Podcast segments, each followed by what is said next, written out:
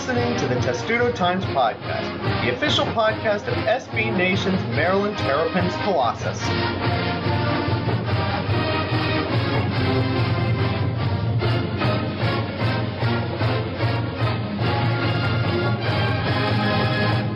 And welcome to episode 149 of the Testudo Times podcast, where I'm going to ask a question that has many different answers, and all of them not very good answers.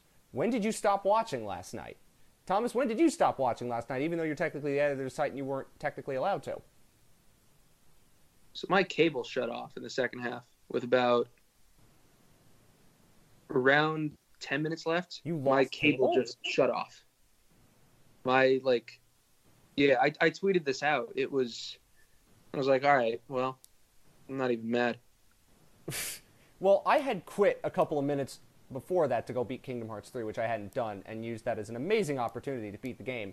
And uh, I really wish I could have a chance to talk about the ridiculous plot of that game, because that's a lot more interesting than talking about what happened last night. But unfortunately, this is not a podcast about such information, and I encourage you to go to YouTube if you do care about that sort of thing. None of you really should. Lamar, when did you stop watching that game last night? I never stopped watching, but like What the hell's there was definitely you? A period uh, right before the 7-0 run in the second half. Like I, I had like tuned out of the game. Uh, it's like scrolling my phone, and then it was like, oh, that's a 7-0 run. It was like, oh, I guess I should look up. I had the game on score tracker while I was fighting all of the bosses in that game, and I was like, oh, maybe they're making it a tiny bit more respectable. Naturally, as I turn the game off, and I'm like, this doesn't mean anything. It's completely irrelevant. I did watch the game long enough to see Trace Ramsey come in. Does that mean I have accomplished something? I think so. Okay. I think if you spot a Trace Ramsey in the wild, you get bonus points. Him and Yeah. Reese Mona in the same game at the same time. And it wasn't mm-hmm. Maryland winning by 30 against some team you've never heard of from the Northeastern Conference. Guess that's Yep. an accomplishment. Okay, so, So that I guess that must have been when I had tuned out because I'm gonna be real. This is the first time I realized that uh, Trace Ramsey checked into the game last was night. in the game last night, right as I was about to turn the game off. Right as I Like, I I, thought- can't do this anymore. Like I was about to correct you. It was like, oh no, Reese Mona, and then you said Reese Mona and Trace Ramsey were in the game, and I'm just like thinking, it's like, when did that happen? Check the box score. He was there. uh, it was it was that terrible. Anyway, uh, we actually have to talk about that game as much as the other bit in my head that I was thinking about was um, that game didn't actually happen, but we do have to talk about it. So Thomas, I'll ask you, uh, what the hell happened? Uh, I think Maryland just kind of didn't really show up. I don't know. They they left their game on the plane they took to Penn State, I guess. How do It you was- take a plane from College Park to uh, to there? Because there's an airport right on campus, I think, or right next to campus in State College. It's a 30 minute charter. They were back home last night. It was fun. Well, I don't think they want to stay there very long. I don't think many. Oh no, I mean that's that's the nice thing. Uh, The, the nice thing about flying to Penn State is you get to get out of there quickly. as get much as it doesn't uh, really behoove you to stay there, Yeah. but uh, Um, I, I no, have I no mean- explanation for that. Maryland has just had they've had I mean we've talked about their slow starts for several episodes now but this is that was extreme. And it just never really got better. Like they they never found the rhythm they had found in other games. They only scored back-to-back buckets once in the first half. And when, when they got it down to 11 i was like oh okay okay maybe. You know it, it was 18-11 so a seven point game and but then penn state scored the next nine and by halftime they were up by 22 and i was like oh no and maryland honestly by the end of the first half looked like they knew they were just dead Well, there was a time when there were a couple of calls that didn't go their way, not like it would have mattered. There was one where there was clearly a travel and it wasn't called, and Penn State hits a three. Like, when it, you know, those stretches where it seems like the opponent's hitting everything and Maryland can't buy a shot? That was the entire game last night. And, you know, we've talked about them having slow starts but being able to overcome them. We've talked about Bruno Fernando having slow starts and being able to overcome them, but just everything they tried, or maybe trying is the wrong word for that performance, nothing that happened worked. And I said Penn State is not as bad as their record looks, but I didn't expect Maryland to just completely not show up.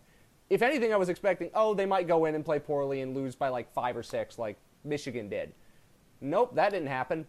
And in many ways, it's kind of like, well, their bad habits finally collapsed in on themselves, and I can almost bet that they took this game a little bit lightly. This is one of those weird trap games. It's on the road, that gym was mostly empty, and you're playing Michigan on Sunday in a huge game at home. Pretty sure that they didn't take it as seriously as they probably should have, right? I would imagine. I mean, it, that's really the only logical explanation for it. Um, you know, I think it's it's less so Penn State had you know the bad Big Ten record. I mean, any you know a quick Google search will tell you that they were four and two and now are five and two in February, and look like a completely different team. And they're a team that Maryland, you know, had beaten earlier this year, but you know it wasn't easy. that was a game well that no matter that was a game that Anthony Cowan, you know, needed to hit two big threes late. Yeah, I mean it's it's always just kind of been a weird matchup for Maryland, and that building has been kind of rough to Maryland for whatever reason. Which and... is odd because when you go there, you don't think, "Ooh, the Bryce Jordan Center, tough to win with all those blue seats in the crowd." I will make attendance jokes about Penn State basketball. I don't care. Yeah, I mean, well, attendance jokes are kind of all we can do right now. We can't joke about the basketball team anymore. Well, yeah, you still can. I mean, they're under 500, and you know they'll probably be out after one game of the Big Ten tournament. They won the NIT last year, which, congrats. I'll make fun yeah. of their basketball program all the time. I don't care. We know that Penn State exists solely for football. Anyway, but beyond that, let's talk about the actual basketball. It's just one of those things where I think that everything, Lamar, that Maryland had been doing poorly, they did poorly, and the other team played a perfect game, and then there's nothing you can do about that. I mean, there is, but if those two things happen at the same time, you're not beating anybody. And that was the same thing that happened to Maryland, you know, kind of against Michigan State but it happened a lot slower. You know, it's kind of what happened against Illinois, but that happened in the second half. In this game, it happened from the start. And the only good thing I could say about this game from that perspective is if you're going to have a clunker, you might as well get it out of the way now. Yeah, and nothing they tried worked, but it also felt like the effort, I'm not going to say the effort wasn't there, but the effort didn't seem to be there uh, and this is a team that we haven't really seen give up this season. And to the extent, to an extent, they fought in the second half. You end up winning the second half by like five, but when you come in down twenty, that's nothing. Uh, but nothing worked, and yeah, all their bad habits were on full display, and the defense wasn't there, which has usually been their saving grace. Their defense was uncharacteristically poor everywhere and some of that was Penn State was making shots. And again, random bench player that does not play well usually ends up playing really well against Maryland. That seems to happen all the time, and it happened there.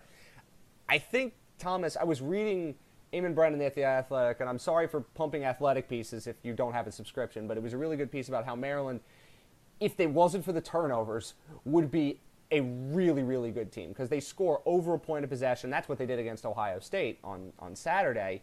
Uh, and the other thing that kind of stinks about this game is because Iowa and Wisconsin had lost the night before in somewhat similar circumstances, Maryland, if they had won, would have almost wrapped up a double bye. Now there's still a chance they don't get it. Now, Iowa and Wisconsin play each other later on, but with a win last night, Maryland would have needed one win of their final two pretty much to wrap up a double bye. And now they might need to win their last two to get it, and that is a huge missed opportunity. And even though they play really well at home, Michigan and Minnesota are not Penn State, no matter how well Penn State played last night. Yeah, I mean the the Michigan game is the really tough one on that, um, and Minnesota will be playing for its kind of tournament life, and so these these are not givens. I mean now they're they're tied in the loss column with Wisconsin, and really they're they're you know, it's kind of a coin flip because the team split the season series, and the second tiebreaker is what's your record against the first place team, and we don't know who the first place team is going to be, and well, depending on who it the is, difference. they Wisconsin and Maryland could both be one and one against Michigan. They both are zero oh and one against Michigan State and Purdue. I don't know if Wisconsin's played them twice. I don't think so. But Maryland's Maryland has a win over them. Yes. That's, so Maryland might be able to win a tiebreaker. That's a bizarre tiebreaker, by the way, when you think about it. But so Maryland might be able to get away with it, but they probably can't lose another game. And they would be asking Iowa to beat Wisconsin or something of that effect. And you know, you could go into speculation and scenarios on your own, but that's what felt the worst about that game is like that would have made the final two games just a lot easier in terms of pressure. And now you got to go back home for this huge game. The building's going to be sold out. It's going to be a great atmosphere, and there's going to be an air of nerves and tension as it always happens with Maryland basketball in games like this, right? And that should be a celebration. That should be a fun, bouncing atmosphere. Lift the roof off of Xfinity Center. It's not going to be quite like that at the start. If Maryland plays well, then it will. But you're going in against Michigan, and there's a lot less optimism than when we were, you know, at 6:25 last night. Yeah, I mean, and, and that's the thing is that Maryland played like it had nothing to play for, and it did because a double bye matters. I think, right? I mean, I would think so, considering Maryland hasn't won a tournament game since 2016, and winning a tournament game is important. And also, I, I don't know really how much it's practically going to affect their NCAA tournament seeding, but if they had started to really pick up pace, they could have reasonably gotten a four. They were at a five in most bracketologies, and this is going to go down as a bad loss. So maybe this knocks them down to a six, and you now need to start winning again in order to bump up your seed line. And again, you bump up your seed line, you get a better place to play. Maryland doesn't want to play in San Jose or Tulsa. Some of the bracketology had them in Hartford, you know, easier places for Maryland fans to travel, you know, and some of the bracketology also had them maybe playing in Washington if they could win two games. This all matters even in minute areas, but this game definitely matters, and you could argue Maryland played as if it didn't.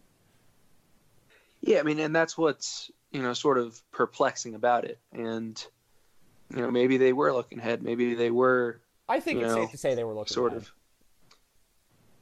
Yeah, maybe they were just out of sorts or or something. I, I really don't know. I, I couldn't tell you.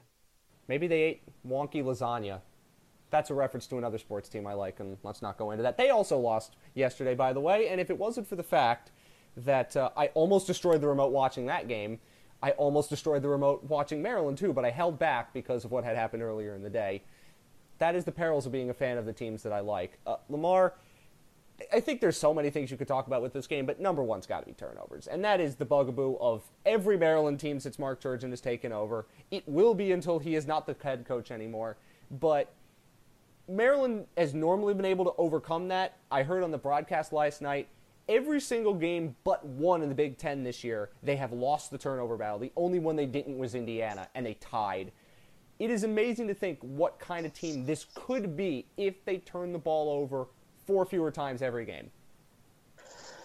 Yeah, and it's the type of thing where this is a, like you said, it's the thing that's plagued Turgeon's teams before, and like it's gotten to the point where he's trying to figure out he's he won't talk he won't say the word turnovers uh, or hasn't said them at the last couple of press conferences, but like they've been talking about him as a team, and like the team's talking about it. So it's one of those things where you have to figure out how much do you focus on it with uh, before it's like a mental thing, but also it's like costing games, and it's something that uh, Thomas posted the where Maryland KenPom ranked after the Ohio State game uh, and offense and defense, and like you look at the teams that are the very few teams that are better than them on both ends. And you wonder where this team could be if it just tightened up a little bit, didn't, and it's often stretches of a few minutes where they're like not paying attention, not totally locked in, and it's just dumb turnovers that can be like could be avoided, and then also just like ones where you're scratching your head. You're always wondering with some of these turnovers. This isn't like, oh, that's great defense, shot clock violation. It's bad offensive fouls. It's passes to no one in particular trying alley oops when there's no need to. That was last night. And what can they do to fix it? Because I think most Maryland fans have now basically chalked it up to this is a systemic problem and it's never going to get fixed, and it's now can the team overcome it? Which is something, when it happens so often and there has not been a solution for it that has been tried and tested, then you could say it's systemic. And I think most Maryland fans would be right to say it's systemic, and it's now a matter of Maryland has to win in spite of it. Right? Uh, for sure, yeah. Uh, it's something that like it seems to be uh, Turgeon's teams have issues with turnovers, uh, and this team has been able to win in spite of it, which is they have six losses. been a positive. and they've had a zero turnover margin once, negative in every other game.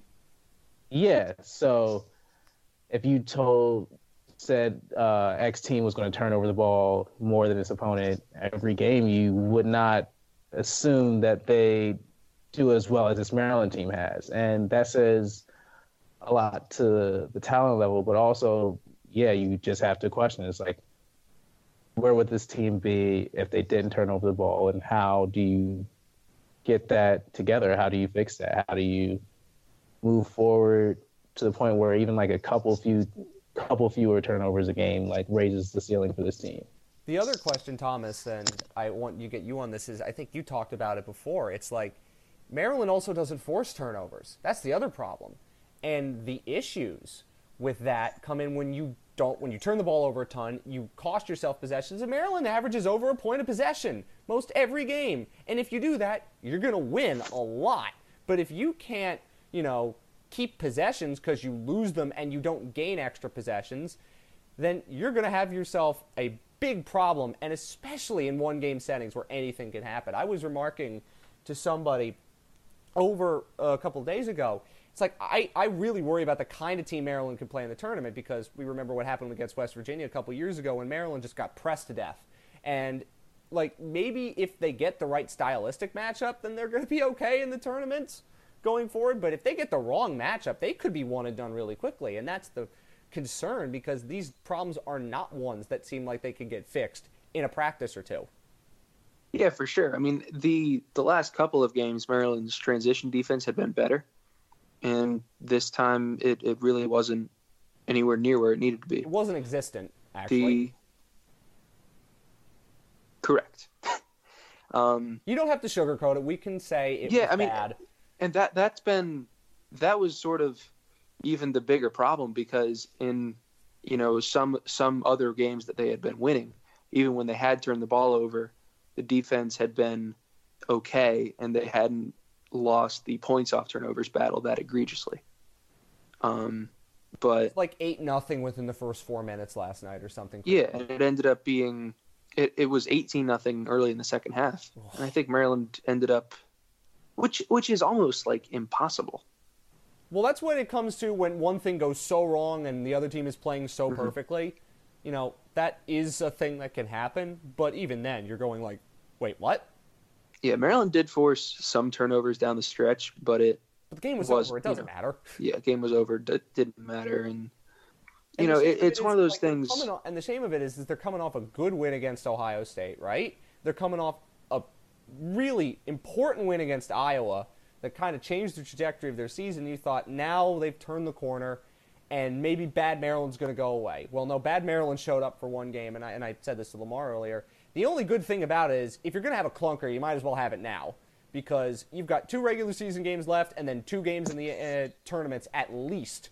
You can't have a clunker in any of those. So if you're going to have a clunker, you might as well have it on the road on a Wednesday night in a half empty gym and get it out of your system now that an okay way of thinking about it?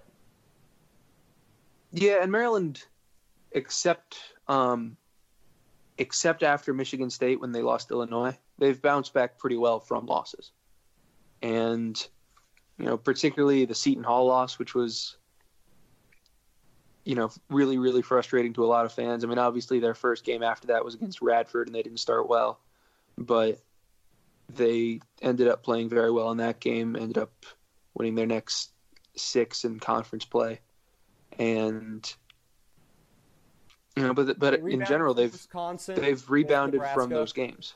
Mm-hmm. They rebounded with Michigan, with Iowa, and it's kind of odd. Like Maryland goes into playing Michigan on Sunday in the same way that Michigan came into playing Maryland a couple of weeks ago, where Michigan had just lost at Penn State and looked terrible and then they go home and they play really well and win. And Maryland didn't play particularly well in that game, but got close. And now Maryland's coming home after looking like complete garbage against Penn State in their most important home game of the season, which that game was not for Michigan. But that's a really interesting dynamic, and they've got their last two games. And the equalizer is Maryland's playing at home. And they don't normally throw in clunkers like that at home. On the road, you can understand it. I mean, last year they did against Michigan, but that team, as we have learned, had a lot of other issues going on. This team doesn't seem to have that, and if there's any game you got to be motivated for, it's got to be a top 10 team coming into your building when your building's going to be full from the start, and it's quite clearly the most important game of Maryland's season, at least in those optics. So maybe it's not bad to have this game right after your worst performance of the season. I don't know. If it if it can serve as a wake up call, then sure. But it looked like Maryland kind of sleptwalked. So who knows? You would hope something would wake them up. I mean, they're not going to have the attendance issue that Maryland had at the start of the Purdue game until halftime, I guess. And Lamar, I mean, do you think that that's a good thing about this game? Is that it is such a big opponent? It's such an important game. It's a national network TV game. Building's going to be sold out before the ball tips. You know, is that a, a good thing for this team after you play your worst game of the season? Uh, the having the stadium full is absolutely going to be a good thing, but getting this game out of the way is uh, catch twenty two in a sense because like you want it's it's good that it was like not one of these last two games uh, where they just came out with no effort, but at the same time you want to see some consistency heading into the tournaments where like it's one and done. If you lose, you're gone. So. And of course, especially because this style is terrible in tournaments. If you play like this, you're going to lose. Yeah, you have to like it would have been nice to see them develop some consistency heading into these last couple games. But and in, in the other sense, it's like, yeah, at least it was this one and not one of these last two. I mean, again, maybe would have helped if Minnesota was the game before Michigan, but we will see how those games play out. It's getting weird. It's Sunday, Friday, so we think that it can't get worse, but it's Maryland basketball. Maybe it can. I hope not. Uh, let's swiftly focus to the women, Thomas, and they had an interesting week, including being down seven in the final minute and still winning, which seems preposterous as it actually was when they beat Minnesota. And then they didn't play well against Purdue and somehow managed to win. And because Iowa lost to Indiana, if they beat, I believe it's Illinois, they are going to win the Big Ten regular season title again. Yep, and Illinois is in last place. And Illinois so, is not very good. This is not like the, the other Illinois the reversal of fortune on Thursday night is really just absurd. Like they were playing really poorly. I was tracking that game. I couldn't watch it, but I was tracking. I'm going like, I thought this was Maryland in early January. I thought they had gotten past that, and it looked like a couple of players from Minnesota were just outright dominating, and Maryland didn't have any answers. And it was about like a 10 point lead with like two minutes to go. I said, okay, I'm going to go do something else. Don't want to really see the end of this because I'm assuming Maryland's going to lose. And then I hadn't paid attention, and I was watching Scott Van Pelt on Sports Center, and he led off Sports Center with it. And I'm like, Maryland came back. Yeah, it was it was just absurd because they were down by as many as 16 in the third, and you know, obviously down seven with 50 seconds left, and you know, here we are. You know, we're trying to put a gamer out, and it's the worst thing that for, happens for, on deadline.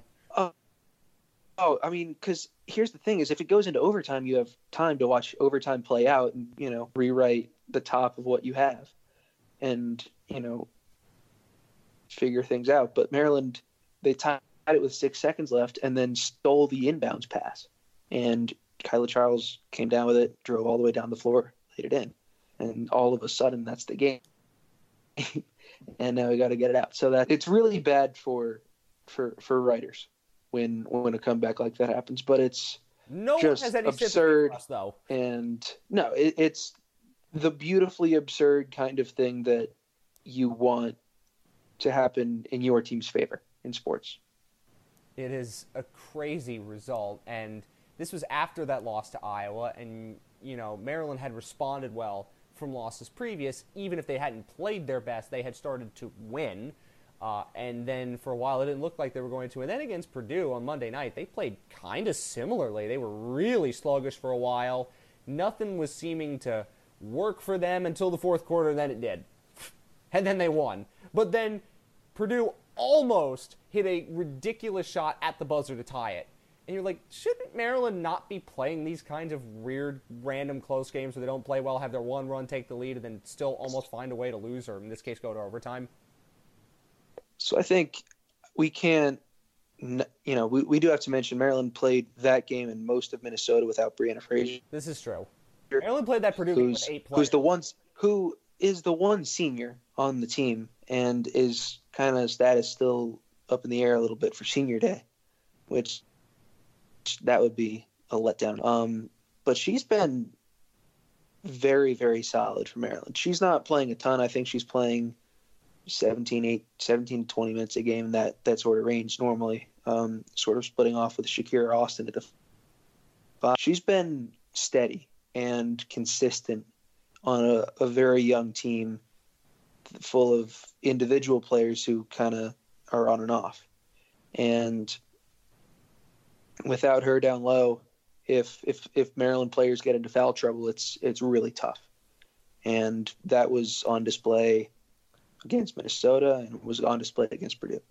It definitely was. Now, you would think you just want her healthy for the Big Ten tournament, which is a Friday, Saturday, Sunday affair next week, which would give her time to heal.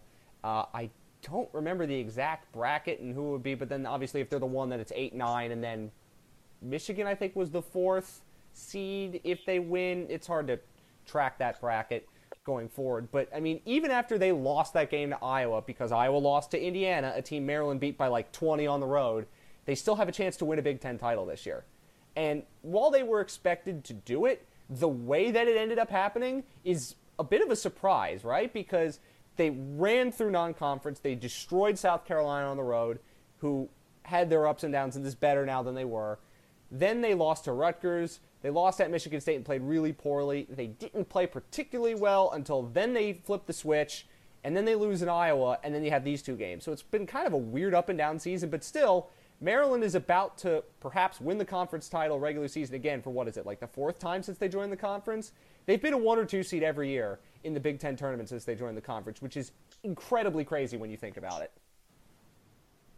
Yeah, and they've just been able to win in so many different ways. And I, I would say that's a testament to Brenda Frese. This is a young team. They've had a lot of off nights, and they've been able to still win games. Even you know they're not 100%. Maybe you know players are in foul trouble. Their best players are having off nights. Kaila Charles has been really consistent, except in Maryland's couple of losses.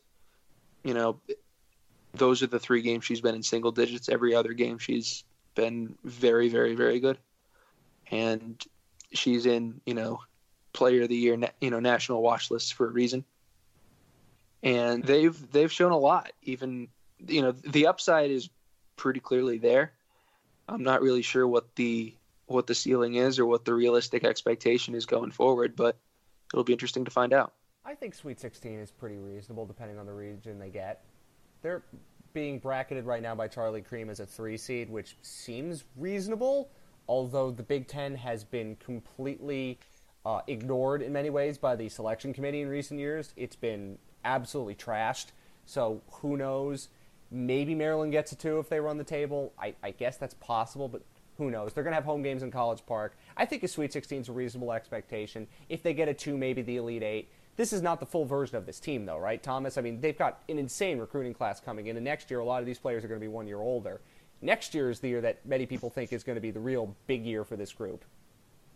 Yeah, next year's kind of the year that you circle. You know, they only lose one player from this year's team, and they gain, you know, several high, you know, really, really highly rated recruits, including a point guard, which has been sort of the one little bit of a hole in this year's team. They don't have a ton of depth. Last year they didn't have a ton of depth. They might have a rotation that goes at best 10 deep. So they're, they're still doing what they do, even though this is not a complete team. Last year they were the second best team in the Big Ten with not being a complete team and losing a lot of players. This year they're probably the best team in the Big Ten with that. It's amazing to think about the consistency that Brenda Frese's program has. Mea culpa, by the way. While we had a little recording snafu, we realized that Trace Ramsey was not actually in the game last night which must have been a hallucination of mine because I could have sworn he was in the game. But then again, that game was so bad that, you know what, maybe Chuck Mitchell appeared and I would have bought it because that game was so bad I wasn't actually thinking straight. Did you see Nick Faust last night?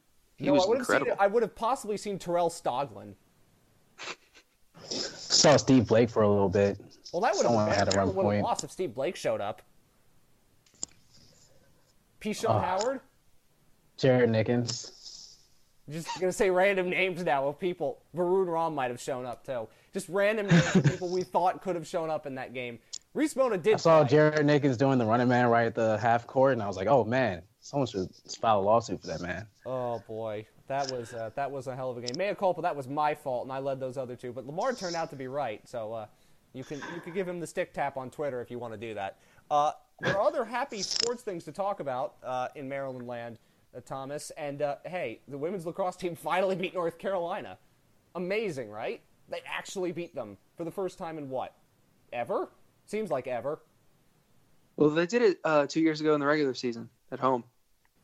Just doesn't feel like they do it that often. It doesn't feel a team that always beats. Like it doesn't feel like it was that often. They've had, you know, well, when a team does beat Maryland, it usually is North Carolina. Is is is kind of the um, and UNC just made a real a real charge in that game. Just dominated the first half, and UNC came out of halftime, you know, firing on all cylinders, turned a 9-4 deficit into a 12-11 lead, and then the game kind of went slowly back and forth. The goalies on both sides really stepped up their games, and it was it was so well because North Carolina was just destroying them on the draw controls, but the defense was just good enough to make the game even somehow. And it was Caroline Steele who picked up the draw in double overtime. She had been injured in regulation and had sort of hobbled off the, the field. But she came back, I think, in the first overtime and ended up netting the winner to start the second overtime. Absolutely great. That game was actually at Maryland Stadium. They don't often play the women's games at Maryland Stadium, or maybe they do now more than they used to. So this year, this year, I, I we might have talked about it on the show, but they are renovating the field hockey and lacrosse complex. So they're going to play. They were going to play some games at Ludwig. I think that might be off, but at least all, all weekend games are going to be at Maryland Stadium. okay, because that was at least a big enough game where you might want to play it there because it is the two. Yeah, they have they they had UNC at at the stadium a, a couple different times, and actually that game was the highest attendance for an on-campus uh, women's lacrosse game in the country ever. in the, country ever. Yes, Do you know what the number was? it was just shy of four thousand. That's still pretty good.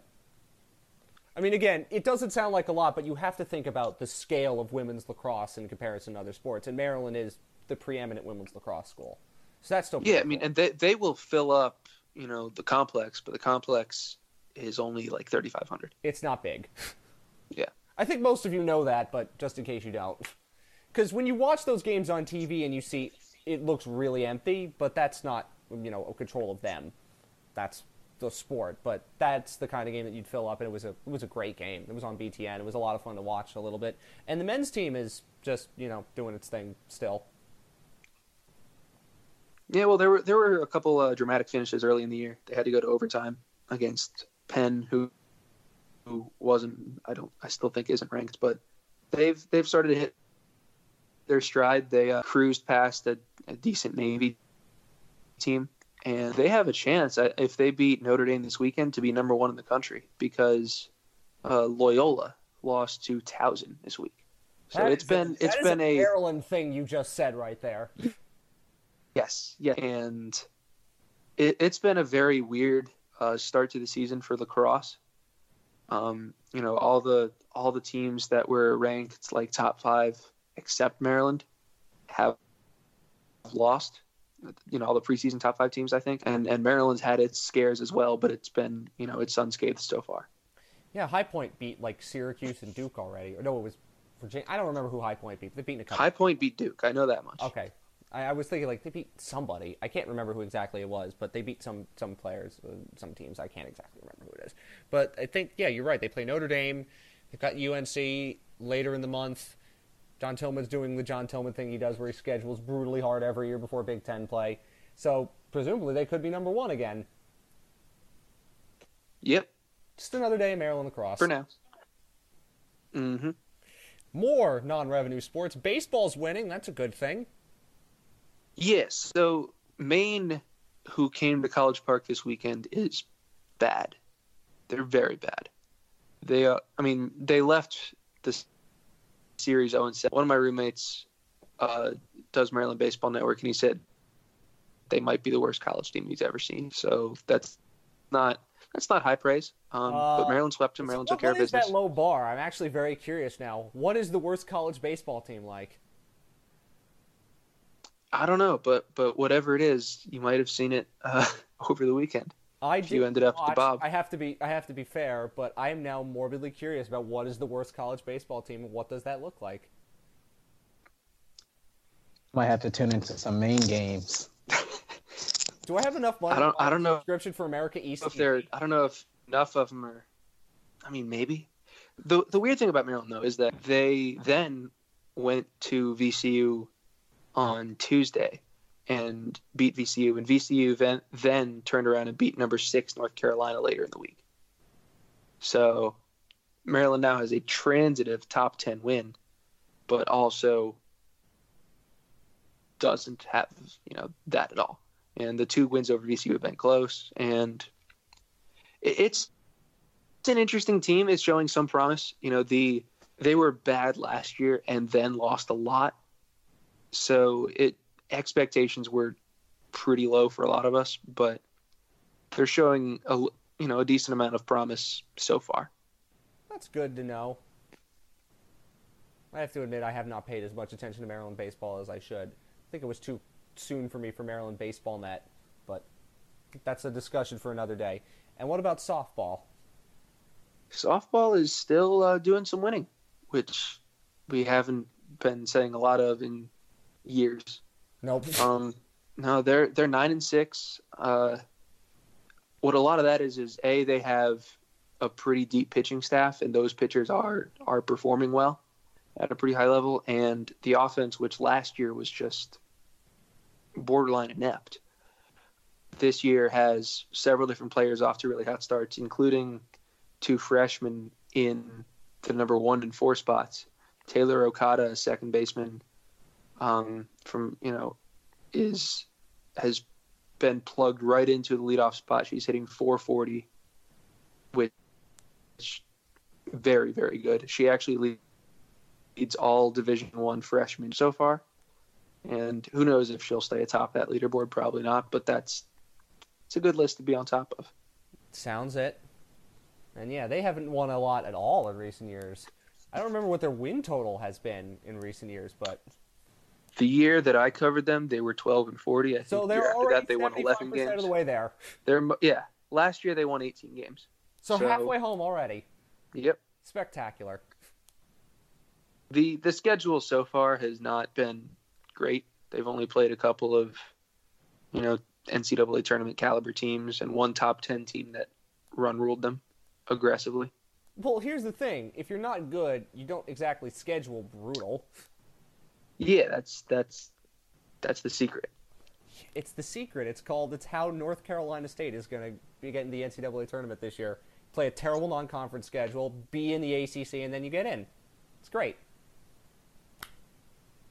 Hey, they've got that anyway. Well, this is not an NC State podcast. No, it is not. I don't need to defend them, but Who Maryland should be playing in the ACC Big Ten Challenge at some point in the future, but never will.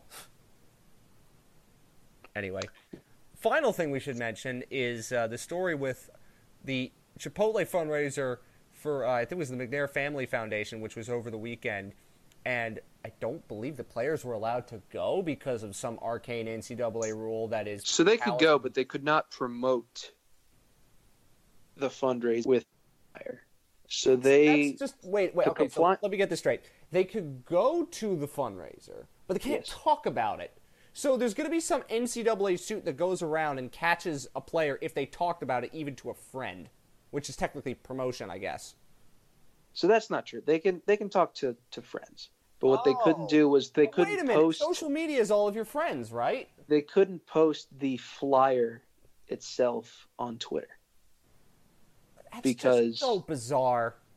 Yeah, the flyer was the thing you would present to you know the cashier and then 33% of the founda- uh, the proceeds would go to the McNair Foundation. Amateur And- athletics, everybody. Yeah, and so they actually, for whatever reason, they were able to tweet like a different flyer that was not the ac- the actual flyer. So whatever it was, so we we tweeted the flyer ourselves and a few other journalists, and it was a booming success. I wasn't there myself because I knew it was you know going to be a line. I didn't want Chipotle that bad, but the line was all the way to bad? like You know what? I can actually smell Chipotle from my uh, apartment sometimes. So sometimes it'd be like that. Uh, Sorry Yeah. about that one, Lamar. I, I'm sorry you have to deal with that such an injustice in your life. uh, so the line but- was all the way to like the the new Cava that's three restaurants over. Well, I'm glad they know that they want to support the McNair Family Foundation. Yeah, That's good. and and Mike Locksley was at the front. He paid for the first seven hundred and ninety in purchases. That's pretty good. He wasn't allowed That to promote it is- either, I don't think. Or was No, he? he he tweeted out the other uh, flyer. Oh, okay. So it seems like the problem with the flyer was uh, the Chipotle logo, but you know the NCAA going to NCAA. Okay, of course. We've covered NCAA events. You're not allowed to bring like water bottles with the Aquafina logo on it down onto the floor. You have to drink them in NCAA approved cups.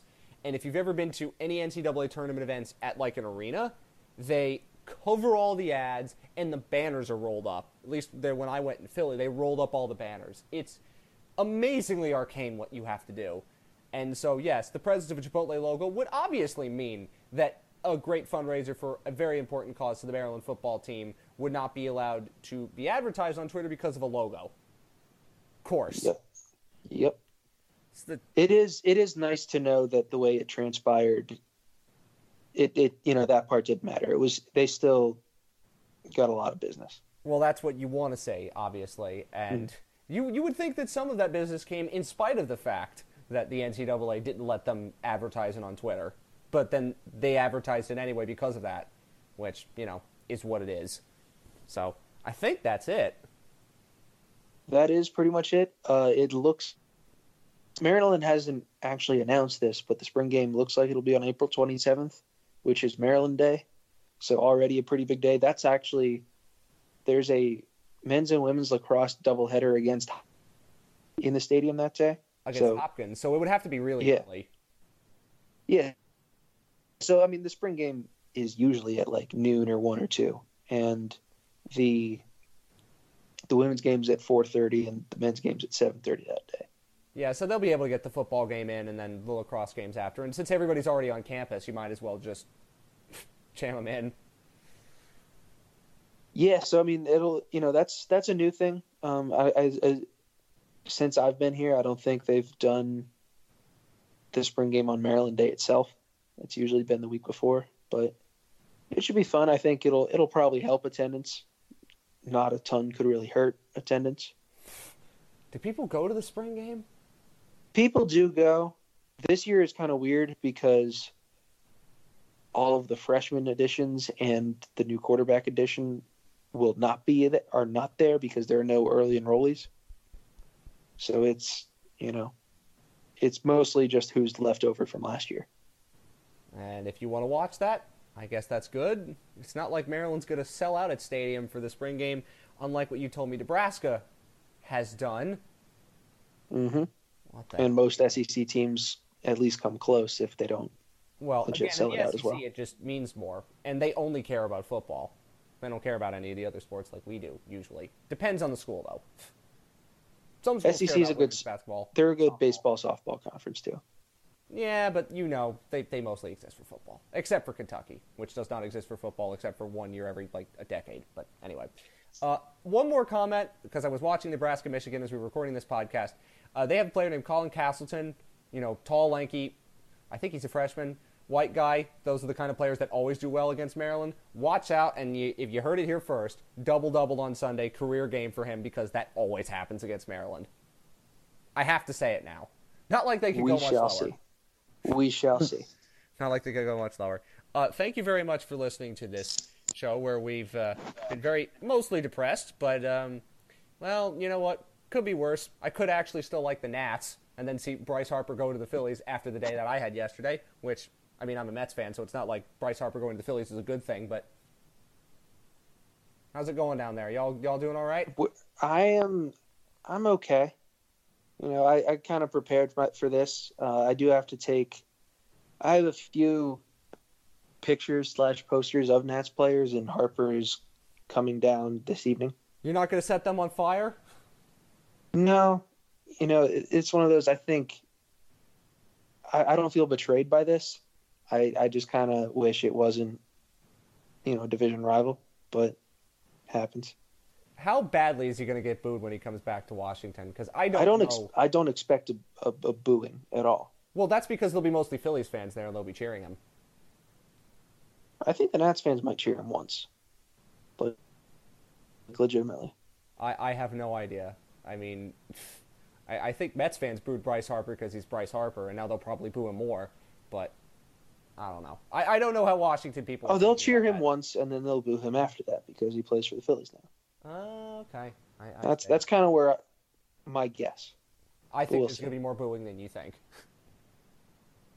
We'll see. It depends on what he says, what he says about like DC and all that. And the Nats. Well, we'll, we'll, we'll find out. He probably won't win as many playoff series in a, in a Philly as he did in Washington, which is to say he didn't win any. So he probably won't win any in Philly either until Mike Trout shows up. And we've gone off the. Yes, okay. we have.